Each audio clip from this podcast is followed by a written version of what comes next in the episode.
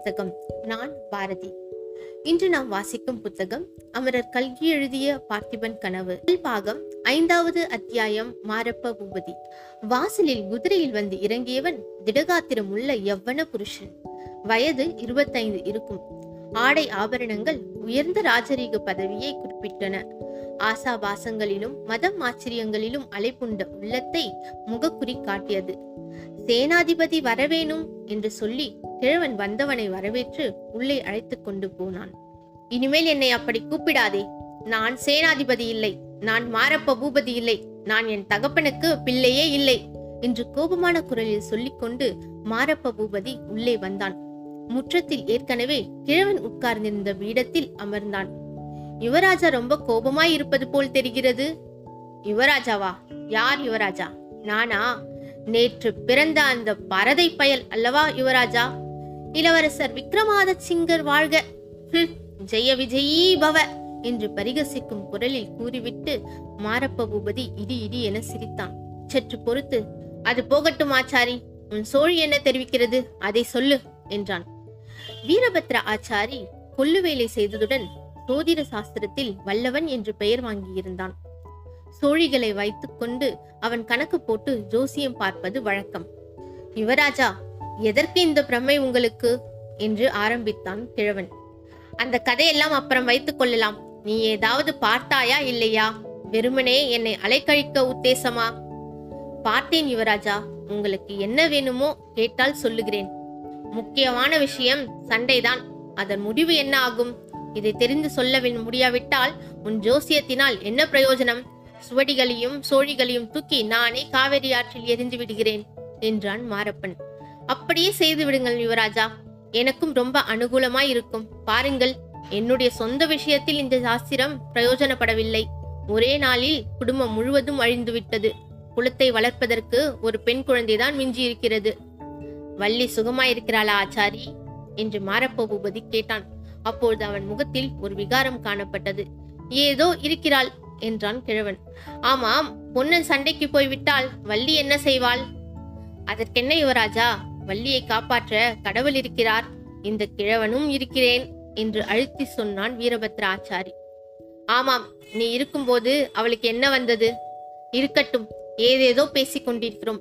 இந்த சண்டையில் முடிவு என்ன ஆகும்? உன் சோழி கணக்கில் ஏதாவது தெரிகிறதா இருந்தால் சொல். இல்லாவிட்டால் உன் ஜோசிய கடையை கட்டு. கடையை அப்போதே கட்டிவிட்டேன் யுவராஜா. உங்களுடைய தொந்தரவினால்தான் மறுபடியும் அதை திறந்தேன். திறந்ததில் என்ன தெரிந்தது?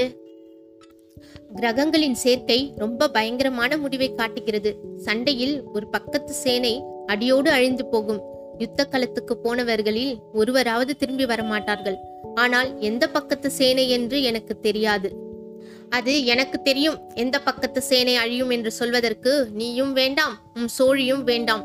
திரும்பி வராமல் நிர்மூலமாக போகிறது சோழ சைன்யம்தான் அந்த பெரும் புண்ணியத்தை தான் உங்கள் பார்த்திப சோழ மகாராஜா கட்டிக்கொள்ளப் போகிறார். யுவராஜா நீங்களே இப்படி சொல்லலாமா? நமக்குள் எவ்வளவு மனஸ்தாபங்கள் இருந்தாலும் பகைவனுக்கு முன்னால் யார் பகைவன்? பல்லவ சக்கரவர்த்தியா? நமக்கு பகைவன் இல்லவே இல்லை. சோழ நாட்டுக்கு இப்போது பெரிய பகைவன் பார்த்திபன் தான். இவன் கையிலே வாள் எடுத்து அறிய மாட்டான் வேல் வீசி அறிய மாட்டான். இப்பேற்பட்ட வீராதி வீரன் பல்லவ சைன்யத்துடன் போர் செய்ய கிளம்புகிறான். பல்லவ சைன்யம் என்றால் லேசா? சமுத்திரத்தின் மணலை எண்ணினாலும் எண்ணலாம் பல்லவ சைன்யத்தில் உள்ள வீரர்களை எண்ண முடியாது. காவேரியிலிருந்து கோதாவரி வரையில் பறந்து கிடக்கும் பல்லவ சாம்ராஜ்யம் எங்கே? ஒரு கையகலம் உள்ள சோழ நாடு எங்கே? நரசிம்ம சக்கரவர்த்தி தான் லேசுப்பட்டவரா? நூறு யோசனை தூரம் வடக்கே சென்று ராட்சத புலிகேசியை போர்க்களத்தில் வென்று வாதாபியை தீ வைத்து கொளுத்துவிட்டு வந்தவர். அவருடன் நாம் சண்டை போட முடியுமா? யானைக்கு முன்னால் கொசு. யுவராஜா இதையெல்லாம் என்னிடம் ஏன் சொல்லுகிறீர்கள்? மகாராஜாவிடம் சொல்வதுதானே? ம- மகாராஜாவிடம் சொல்லவில்லை என்றா நினைத்துக் கொண்டாய் கிழவா? சொன்னதன் பலன்தான் எனக்கு சேனாதிபதி பதவி போயிற்று. மகாராஜாவே சேனாதிபதி பதவியும் ஏற்றுக்கொண்டு விட்டார்.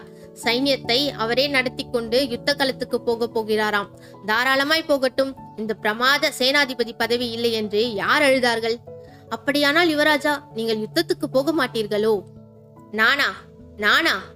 என்னை கூப்பிட்டால் போவேன். கூப்பிடாவிட்டால் போக மாட்டேன் கிழவா சண்டையின் முடிவை பற்றி சொன்னாயே. அதை இன்னொரு தடவை விவரமாய் சொல்லு. ஆமாம் யுவராஜா ஒரு கட்சியை சேர்ந்தவர்கள் எல்லோரும் யுத்த களத்தில் அழிந்து போவார்கள். ஒருவராவது உயிரோடு வ- திரும்பி வரமாட்டார்கள். உயிரோடு திரும்பி வரமாட்டார்களா? பின் உயிரில்லாமல் திரும்பி வருவார்களோ? என்று மாரப்ப பூபதி உறக்க சிரித்தான். பிறகு ஆமாம் ஆமாம் நான் யுத்தத்தில் செத்து போனால் நிச்சயமாய் பிசாசாக திரும்பி வருவேன். திரும்பி வந்து வள்ளியை பிடித்துக் கொண்டு ஆட்டுவேன் என்று கூறி மறுபடியும் பயங்கரமாக சிரித்தான். சமையல் அறையிலிருந்து இதை கேட்டுக்கொண்டிருந்த வள்ளி தன் இரண்டு கையையும் நெரித்து உன் கழுத்தை இந்த மாதிரி நிறுத்துக் கொள்வேன் என்று முணுமுணுத்தாள். கொஞ்சம் காது மந்தமுள்ள கிழவி என்ன சொல்லுகிற வள்ளி? என்று கேட்கவும் வள்ளி அவளுடைய வாயை பொத்தி சும்மா இரு என்றாள். உள்ளே யாரு பேசுகிறது? என்று கேட்டான் மாரப்ப பூபதி யார் பேசுவார்கள்? என்னை பிடித்திருக்கிறதோ இல்லையோ? ஒரு கிழப்பிசாசு அதுதான் தனக்குத்தானே பேசிக் கொண்டிருக்கும் என்றான் கிழவன். சரி எனக்கு நேரமாச்சு. போக வேணும் என் கிரக பலன்களை பற்றி நீ சொன்னதெல்லாம் நிஜம்தானே ஆச்சாரி? பொய் சொல்லி ஏமாற்றி இருந்தாயோ? தங்களை ஏமாற்றி எனக்கு என்ன ஆக வேணும் யுவராஜா? மாரப்ப பூபதி எழுந்து நின்று சுற்றும் முற்றும் பார்த்தான்.